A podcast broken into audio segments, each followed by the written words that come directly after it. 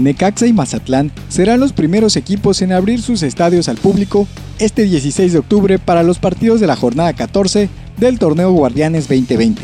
Los clubes siguieron las indicaciones de la liga creadas en conjunto con la Secretaría de Salud Federal y todas las recomendaciones de las autoridades locales. Mazatlán recibirá en el Kraken a Juárez, mientras que Necaxa hará lo propio ante Cholos en el Estadio Victoria. Ambos inmuebles operarán al 30% de su capacidad.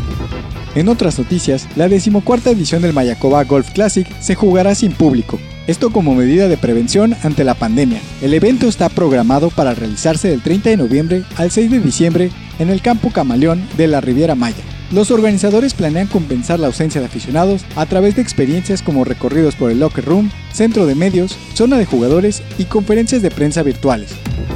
Por último, la Serie A determinó que el Napoli perdió 3 a 0 de manera administrativa ante la Juventus, luego de ausentarse el pasado 4 de octubre al partido programado entre ambos. Además, los napolitanos perderán un punto por no acudir al estadio. El juez deportivo de la liga desechó el argumento del Napoli, que justificó como causa de fuerza mayor su ausencia por los positivos presentados entre sus jugadores días antes.